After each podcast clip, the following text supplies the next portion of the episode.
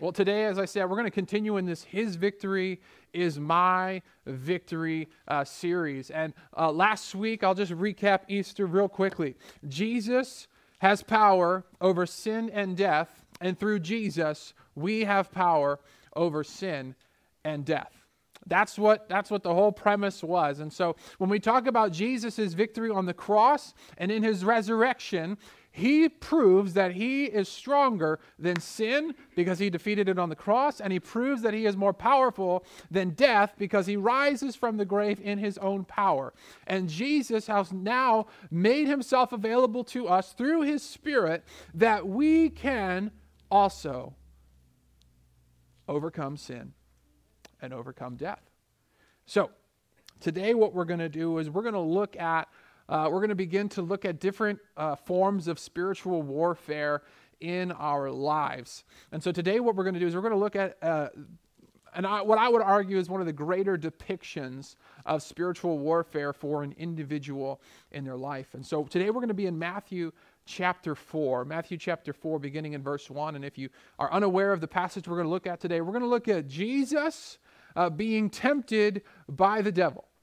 Literally, that's I mean that is this that Jesus being tempted by the devil himself.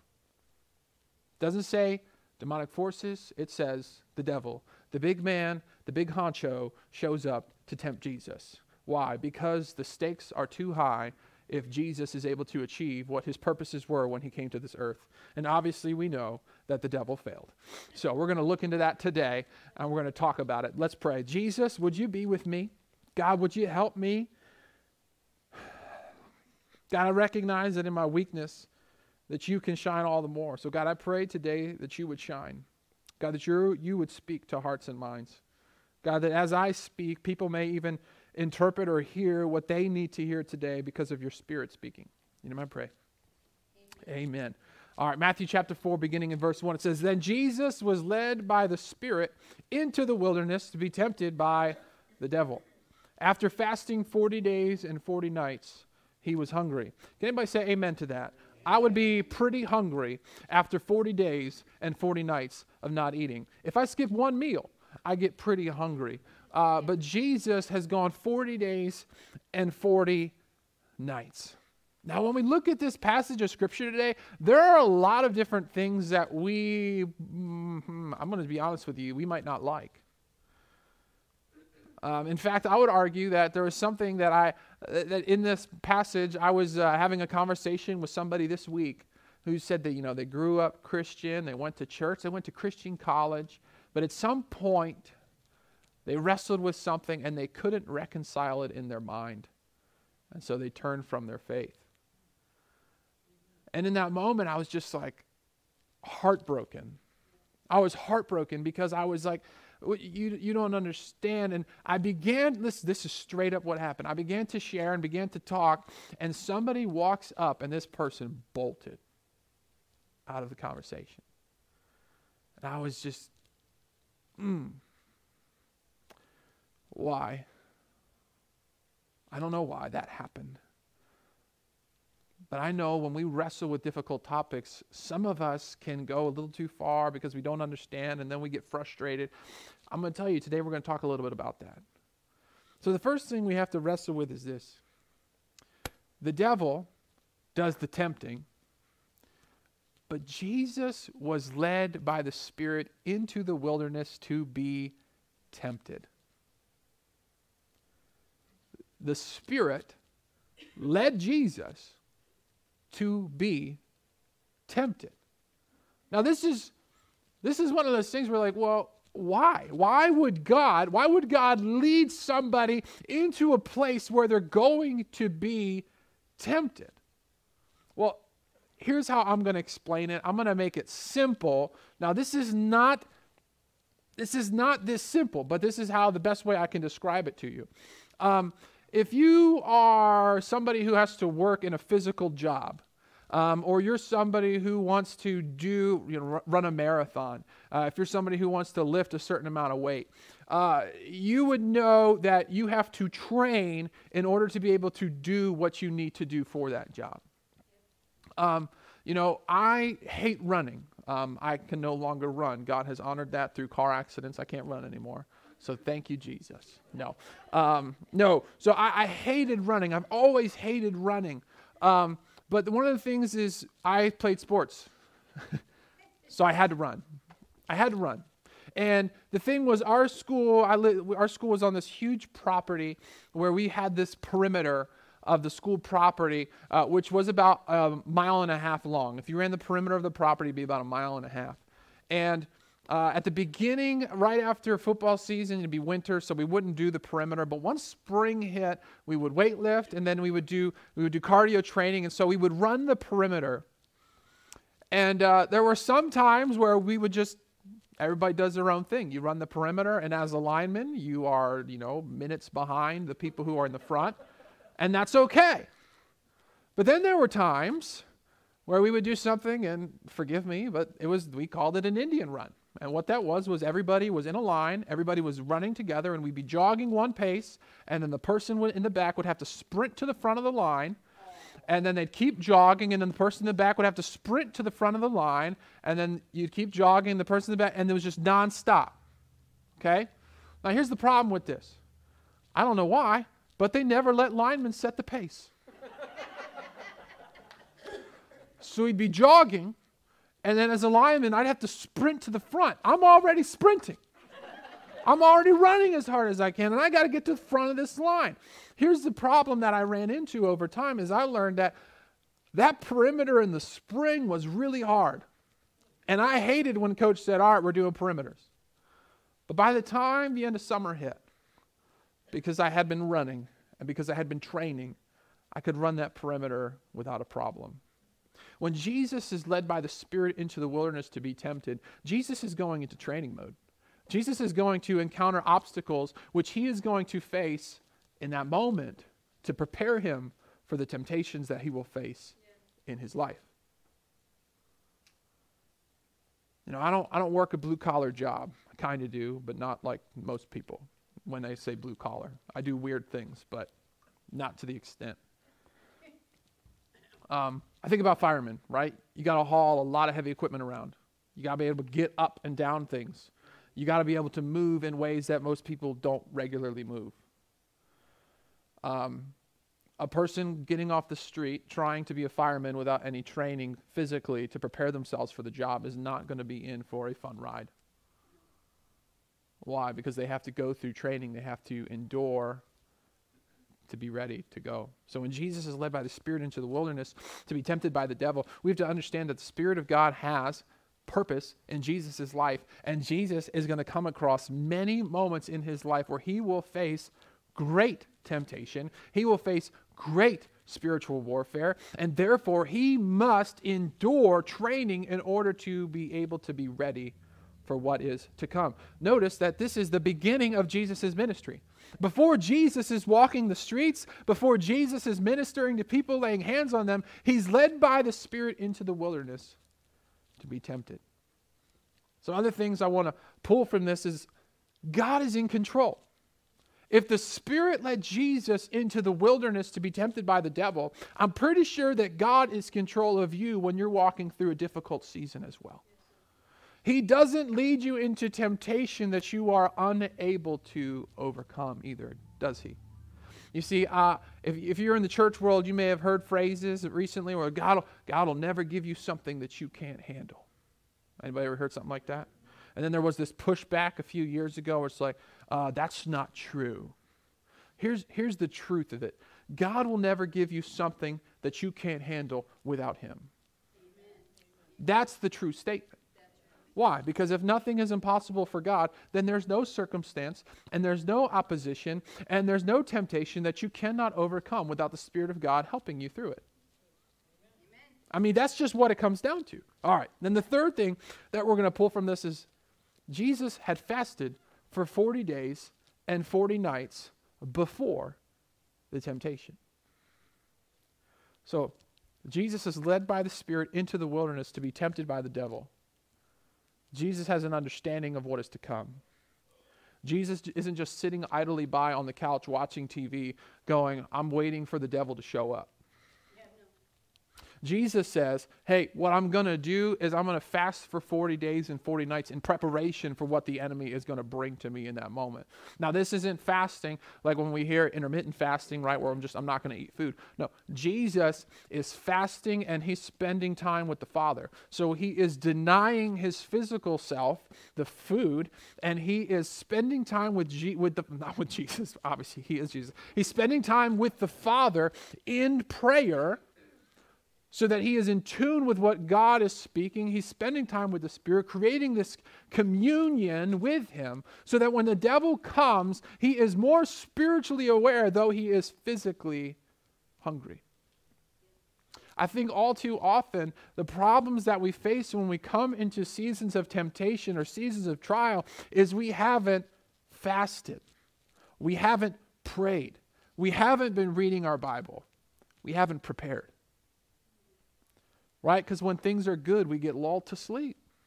When things are good, we're just like, ah, everything's fine, I'm okay. And then something comes, and we're like, oh man, I need to go, I need to get to church. I need to get back in my relationship with Jesus. I need to get back in the Word. Folks, take a note from Jesus. Trouble will come. It's going to come. Prepare for it. Prepare for it. All right. Next verse. Uh, after this, he may be physically more spiritually aware. Great. Verse 3. The tempter came to him and said, If you are the Son of God, tell these stones to become bread. What we're going to dive in today is we're going to look at temptation and what the devil is trying to throw at you. So, the first thing that we have to understand in that verse, the tempter came to him, If you are the Son of God, tell these stones to become bread. Jesus is what? He's hungry. Sorry, we already know this. He's hungry. The devil says, Hey, I know that you're craving something, and I'm here to give you what you crave. Anybody ever been tempted by a craving? Right? And in this moment, we're talking about like, like food. We're tempted, Jesus is being tempted with food. Um, we're talking, but we're talking way beyond that, right? You've been tempted by a sexual craving. You've been tempted by a relational craving. You've been tempted by the devil to consume something maybe good for you, right? It's okay to eat bread. It's good. Well, I can't eat bread, but it's okay, right? In case you didn't know, sex is good, okay? In the confines of marriage. It's good. It's healthy. You should celebrate it, right? But we have cravings that take us beyond what we should be experiencing and the way that God designed things, and we recognize there's a problem. So the devil tempts people with what we crave for. So sometimes it's, I just need a friend. Um, you ever, you ever like just, not everybody's this way. Some of you are extroverts and you're friends with everybody and things are good. Um, I kind of envy you. I also kind of don't because I don't want that life. Um, I, I love people, but like I, I need my alone time. Uh, but you ever met somebody who's just like so desperate for a relationship?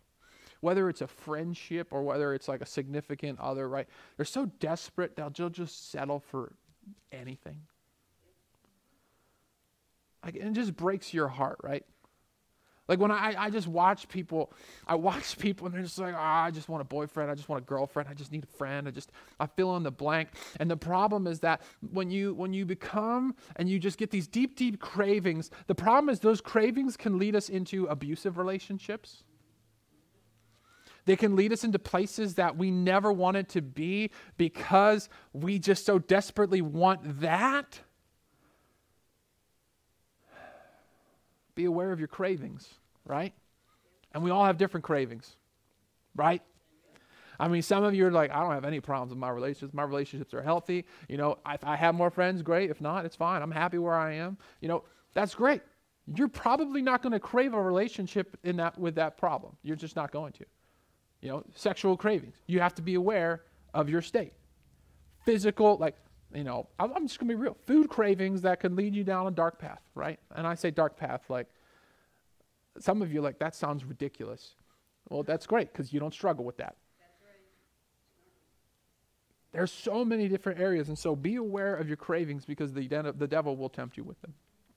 Jesus answered, though, It is written, Man shall not live on bread alone, but on every word that comes from the mouth of God. So, Jesus here, he quotes from Deuteronomy chapter 8 in verse 3. He's quoting from Scripture. This is what Jesus does in response to the devil.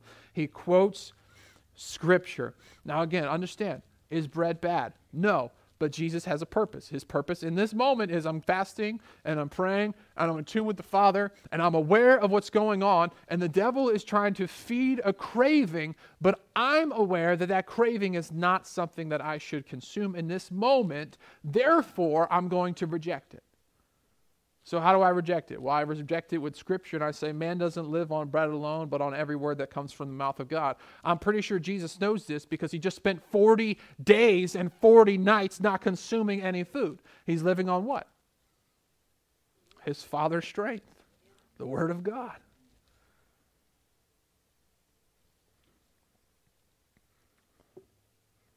Physical cravings are powerful.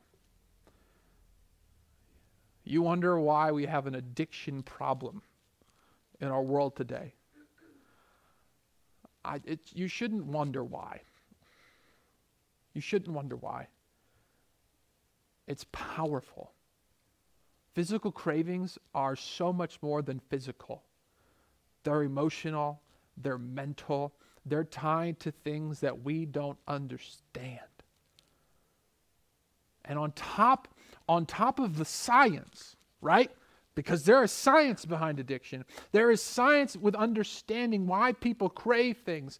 On top of that, now we recognize there's this spiritual warfare taking place where the enemy is trying to also keep you addicted and feed you things that are terrible for you.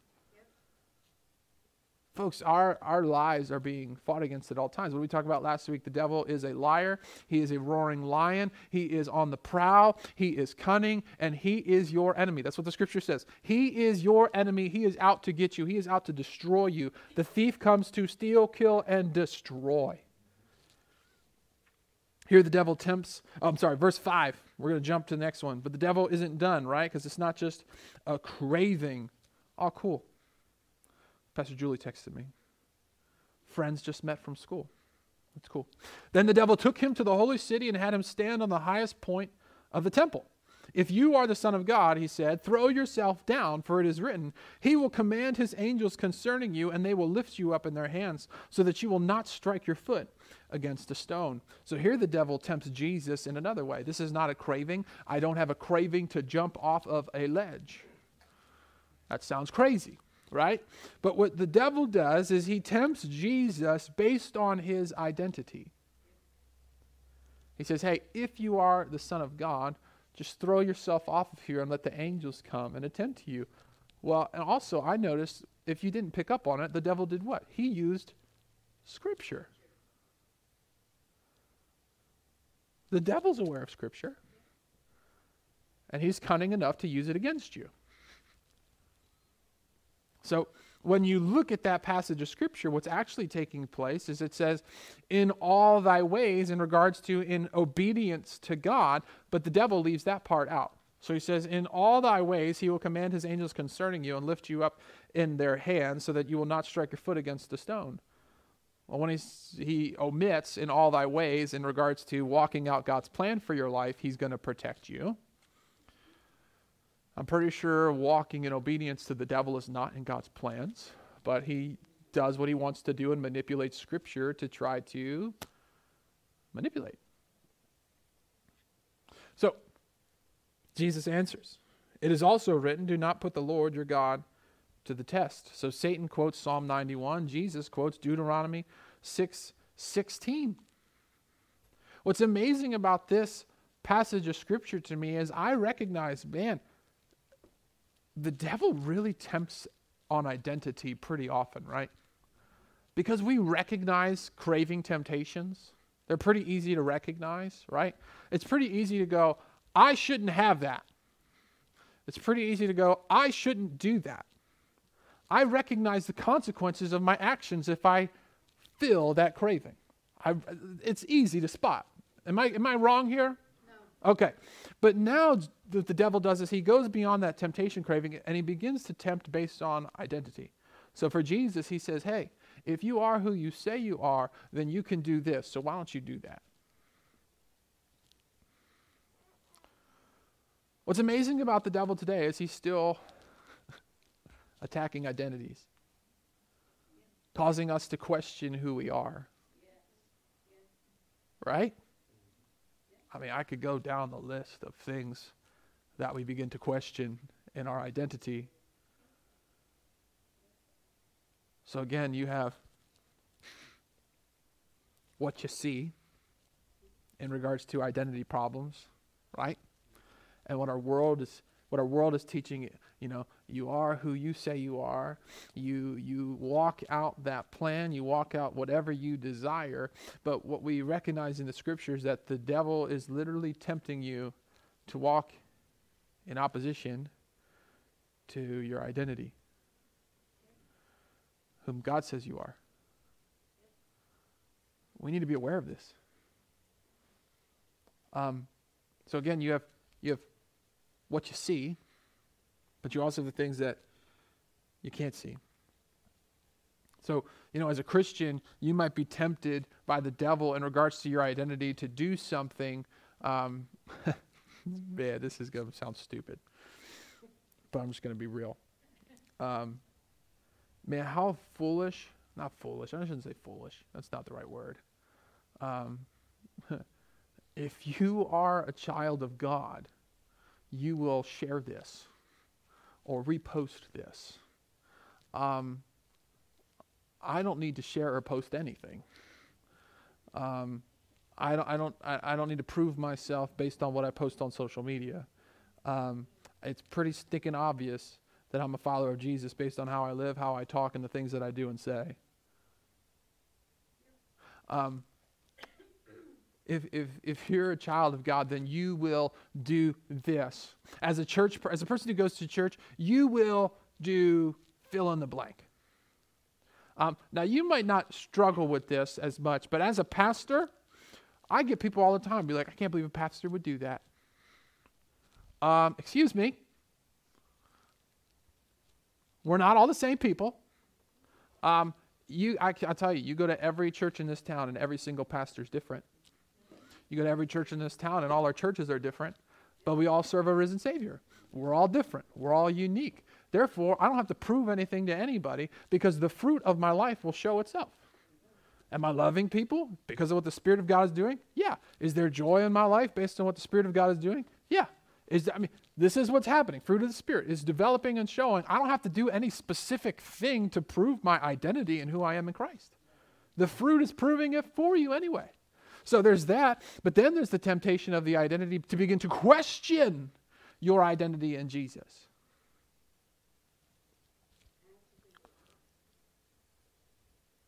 Am I, does God really have a plan for me? Does he really love me? Does he really care for me? Is he really looking after me? Is he listening? I mean, these, these, are, these are questions that the devil's going to tempt you with because he's not only going to tempt you with cravings, he's going to tempt you with your identity and who you are in Christ. And as we sang earlier today, we are who he says we are. We are who he says we are. I'm a child of God. I am saved. I've been set free from sin. I've been, I'm no longer bound by the law. I am free in Jesus from sin, and I have been redeemed, and I have been saved from death. Amen. That is what you are. So, Satan will do what he needs to do to get you to reject what God has done in you. So he'll tempt you. You are secure in Jesus Christ. You know you don't need to question that, but he'll try to make you.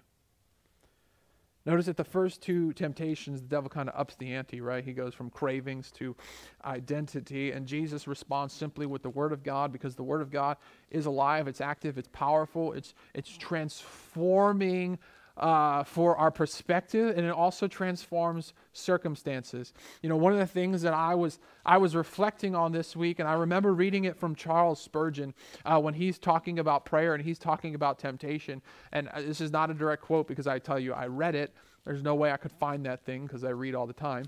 Uh, he said uh, how sad that often when we face temptation, we are not aware of the verse we might need because we have not spent time in the scriptures that we need to on a regular basis. What is Spurgeon saying? He's saying we need to prepare for the moments of trial, prepare for the moments of temptation, so that the Word of God is hidden in your heart, so that you aren't trying to go to Google or trying to pull out your Bible and hope that it falls open to the right page and you can go, oh, that's the word for me in this moment. No, no, no. But because you've spent time in God's word on a consistent basis, you can recall things like, you can recall things like, the Lord is my shepherd, I shall not want. He makes me lie down in green pastures. You can, you can recall things like, and God works all things together for the good of those who love him, who are called according to his purpose. So in the midst of this battle that I face, everything's okay. You, can recall things like Jesus says that in this world you will have trouble, but to fear not, for I have overcome the world. You, have, you can have scriptures like Hebrews, Hebrews chapter 4. Uh, he is our great high priest who has been tempted in every way, just as we are, yet is without sin. So let us come to the throne of grace. Ex- I'm sorry, let us come to his throne expecting mercy and grace. Listen, again, I, those are not word for word, but they're hidden in here, and I can recall them like that in the moment of need. All right. So as we as we walk into all of these things, what we have to understand is that we should not be caught unprepared when we face temptations and trials. Instead, when things are good, we prepare. We get ready. Now, Jesus' temptation is not over. He's, he's fought the cravings and won. He's fought the identity crisis and won. I don't know why I didn't say identity crisis till now, because that's just an easy way to describe it. Verse 8 Again, the devil took him to a very high mountain and showed him all the kingdoms of the world and their splendor. All this I will give you, he said, if you will bow down and worship me. Jesus said to him, Away from me, Satan, for it is written, Worship the Lord your God and serve him only. Now, this temptation is grand, it is powerful. If you don't recognize this temptation in our world today, I can't help you. I, oh man. I want to be an influencer. I want to be in power. I want to be in authority. I want people to know my name. I want people to know my face. What is Jesus' temptation here? All of this I will give you. There's a lot of people who just want to be given things in life right now, right? We want the fame, we want the power, we want the authority, we want to be in control. We want people to recognize us. We want to be social media famous. Man, I'm so old that I, I. So the temptation is grand, it's big, but there's some things about this temptation that just make me laugh, if I'm going to be real honest with you. So again, the first part is there's no more obvious temptation in our world today other than those those two. The temptation with your identity crisis and the temptation in regards to authority and power that people are just driven to right now. Um, you know, I, I used to volunteer in the middle school, and because of COVID, I can't anymore. But like the things that kids, Jeremy, your age, are thinking about doing with their life really makes me sad. Because there are not many who are like, this is the job I want. Though there are some. But I hear things like, I want to I wanna play video games for a living and people will watch my videos because that is a thing. People make money doing that. I want to be I want to be an influencer. I want to live my life and put it on video for the world to see and people watch it and they'll make money off of that. This is a temptation that will have you walk down a path that will lead you to destruction. You know, I, I look at when you look at uh, social media fame, there are people who have made it last a long time, right? I mean, there are people who are who are just you know they've had years now of of sustained success and they're doing well, but for the most part, you see people pop up and then they fall off. They get their 15 minutes of fame, right? Cliche wise, they get their 15 minutes of fame and then everything falls apart. and they build this life based on their 15 minutes of fame, and then they recognize that they shouldn't have taken that. The other thing that I recognize from this passage, as I said before last week in 1 Peter 1, I'm sorry, 1 Peter, uh, we read about the Satan being a liar. Um, the devil is not the one in control. And yet he tempts Jesus. it says, I'll give you all of this. Um, the, the, the devil will tempt you with things he cannot give you. I'm going to say that one more time. The devil will tempt you with things he cannot give you. He can't fulfill his promises. He's a liar. So God being in control, he certainly allows the devil to roam. And we, we read in Job, which we're going to get to one of these other weeks, we read in Job about how Satan is roaming about the earth, looking and seeking to destroy and do all this stuff. And God says, Well, what about my servant Job? Like he's he's faithful, he's honorable, he's he's in relationship with me and things are good. He's at, and the devil says, Well, because you have allowed these things to take place in his life. And then God says, Okay, well, you can do this, but don't do this. I assure you that even in the midst of temptation and trial, God is still in authority and in control. And we're going to talk about Job, I said, in a few weeks, so I'm not going to dive into that. But the other thing that we pull from this passage of Scripture, in verse 10, Jesus said to him, Away from me, Satan, for it is written, Worship the Lord your God and serve him only. Once again, Jesus uses Scripture to combat the enemy's temptation. But the other thing that Jesus does in this moment is he not only resists temptation, but he resists the devil himself. He resists the devil himself, which we talked about last week. James 4 7. Submit yourselves then to God, resist the devil, and he will flee from you. You see, all too often we don't recognize that we are in a battle, and so we resist the temptation. But what happens when we just resist temptation? Temptation just comes back and smacks us in the face even harder. What Jesus teaches here in this depiction of this narrative is this He says, not only resist temptation, but resist the devil himself. Now, what does that mean for us? That means we need to be, a, we need to be aware of what is taking place in our life.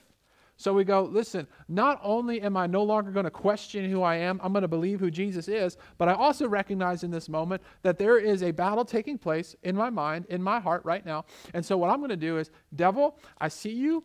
I don't know who you are. I don't know what you're doing, but you're done. And what happens is when you make yourself aware of that, then when the temptation comes back, how much easier it is to resist because you've spoken it and you recognize what is taking place. The first part of actually winning a battle is recognizing you're in a battle. How many of you have lost because you haven't recognized you were playing?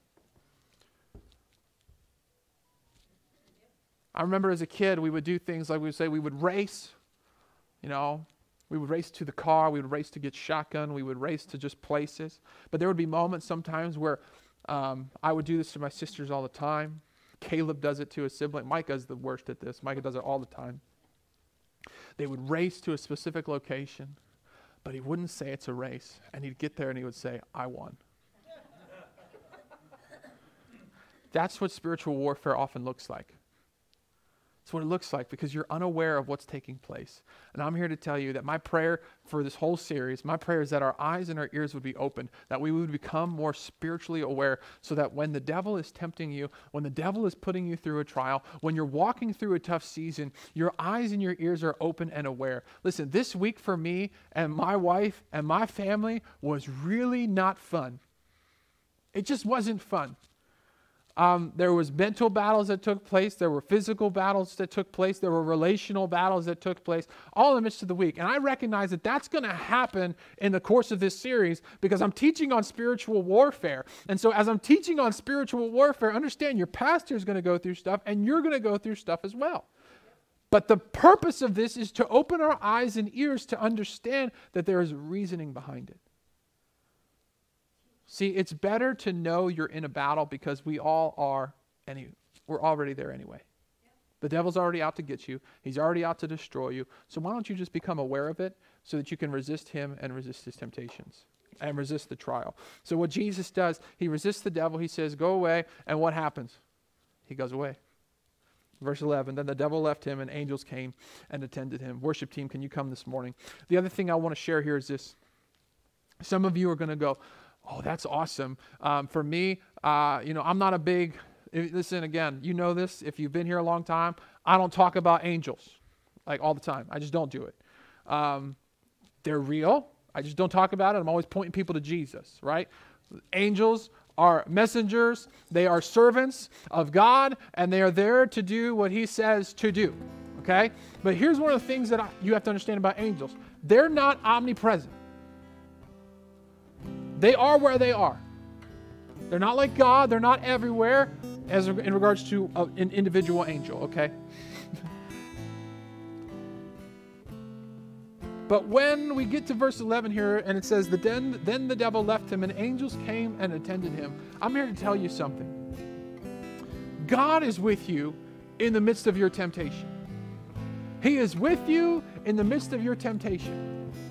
Just as the Father was there as Jesus was being tempted by the devil, God is with you when you walk through trial and when you walk through, them, walk through temptation. So, therefore, make yourself aware of that. The Holy Spirit is readily available to you in your moment of darkness. You will still have to endure the trial, you will still have to endure the temptation, but He's there. Now, here's the next part there are angels on standby, ready to minister. They're ready, they're there.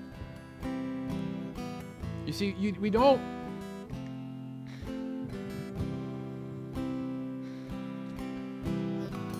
when you're going through a difficult season or a difficult moment or a difficult year or two years, um, the one thing the devil will do to you is make you feel alone. Can I, just can I, can testify to that? Like you just feel alone in your trial. You feel alone in your temptation. You feel alone in the difficult moments of your life. That's the devil lying to you. You are not alone. That's another reason why you need to be a part of a church on a consistent basis to understand that there will be people who will surround you and say, listen, in the midst of your difficult time, there are people here to encourage you and support you. And not be weird about it, right? Listen, we talk about that all the time as a church. Let's not be weird. Let's not be weird, all right? There's enough weird people in our world. We don't have to be weird. So when we when we walk through difficult times though, we are being tempted to feel alone.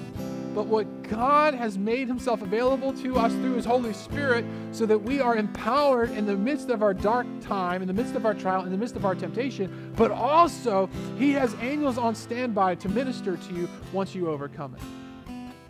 Uh, I'm trying to think. Well, I'll do this and then I'll share a quick story and then we'll go to this. So, as we wrap up this message today, first thing, Jesus prepared for the battle. He fasted for 40 days and 40 nights. This isn't just he abstained from food. He prayed. He sought the Father. He spent time with the Father so that he was ready for the battle. Number two, Jesus used the Word of God as his weapon. We must understand that the Word of God is alive and powerful and active, and it is sharper than any double edged sword. Therefore, spend time in his Word. Listen to it. There are apps just go to you, YouVersion. Just listen to your Bible in the car if that's what you have to do. But do something to engage with the Word of God because it will transform your perspective on life and it will transform you from the inside out. Number three, the devil will tempt you first with things you crave. Once you overcome that, he's going to tempt your identity. Then he's going to tempt you with authority. Be aware and don't let pride find you out. And then my final thing is Jesus' victory over temptation can be your victory as well. His victory can be your victory if you follow his leading, if you prepare for the battle, if you spend time with Jesus, if you're aware of what is taking place. I said, I'll share a brief story, and then I'll we'll turn to just a song real quick. When I was in college, um, it would have been my sophomore year.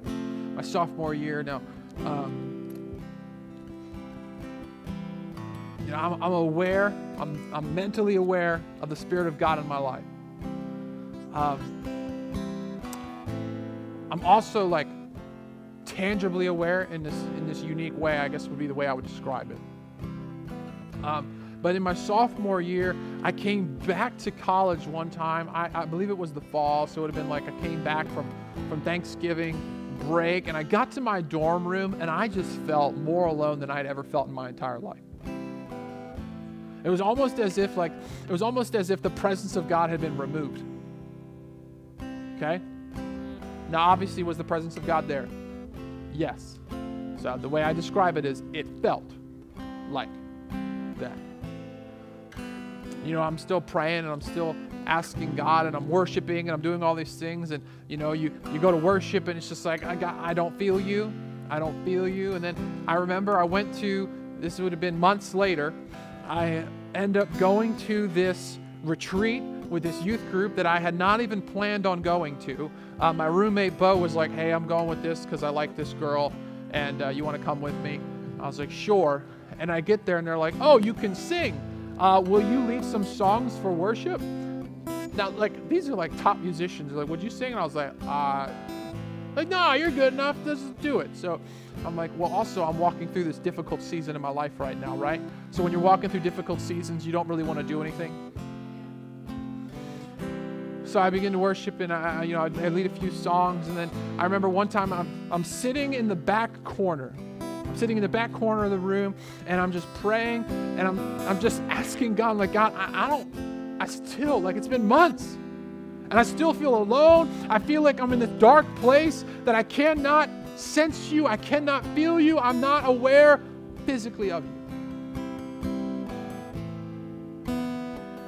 And then, right, so this is the identity crisis. God, I just I don't know who I am. I don't I don't understand. And so I just I just speak out in prayer. And I say, God, if I never feel you again for the rest of my life, I will still worship you for who you are. I will still live my life in the calling that you have given me, whether I feel you or not. And in that moment, Spirit rushes back. And the God that I felt, though He hadn't, abandoned, ministered to me. And I just became so overwhelmed to the point where now, here I am 15 years later, and I will still never forget that moment. Church, when you overcome the temptation, when you resist the devil, the Spirit of God is ready to minister, the angels are ready to minister, and it will transform your outlook, not just for that moment, but for life. This morning we're going to sing this song, and I encourage, this is the way we're going to do this. Normally we'd have a song of reflection, and you can sit, you can do whatever you want, but we're going to sing this together.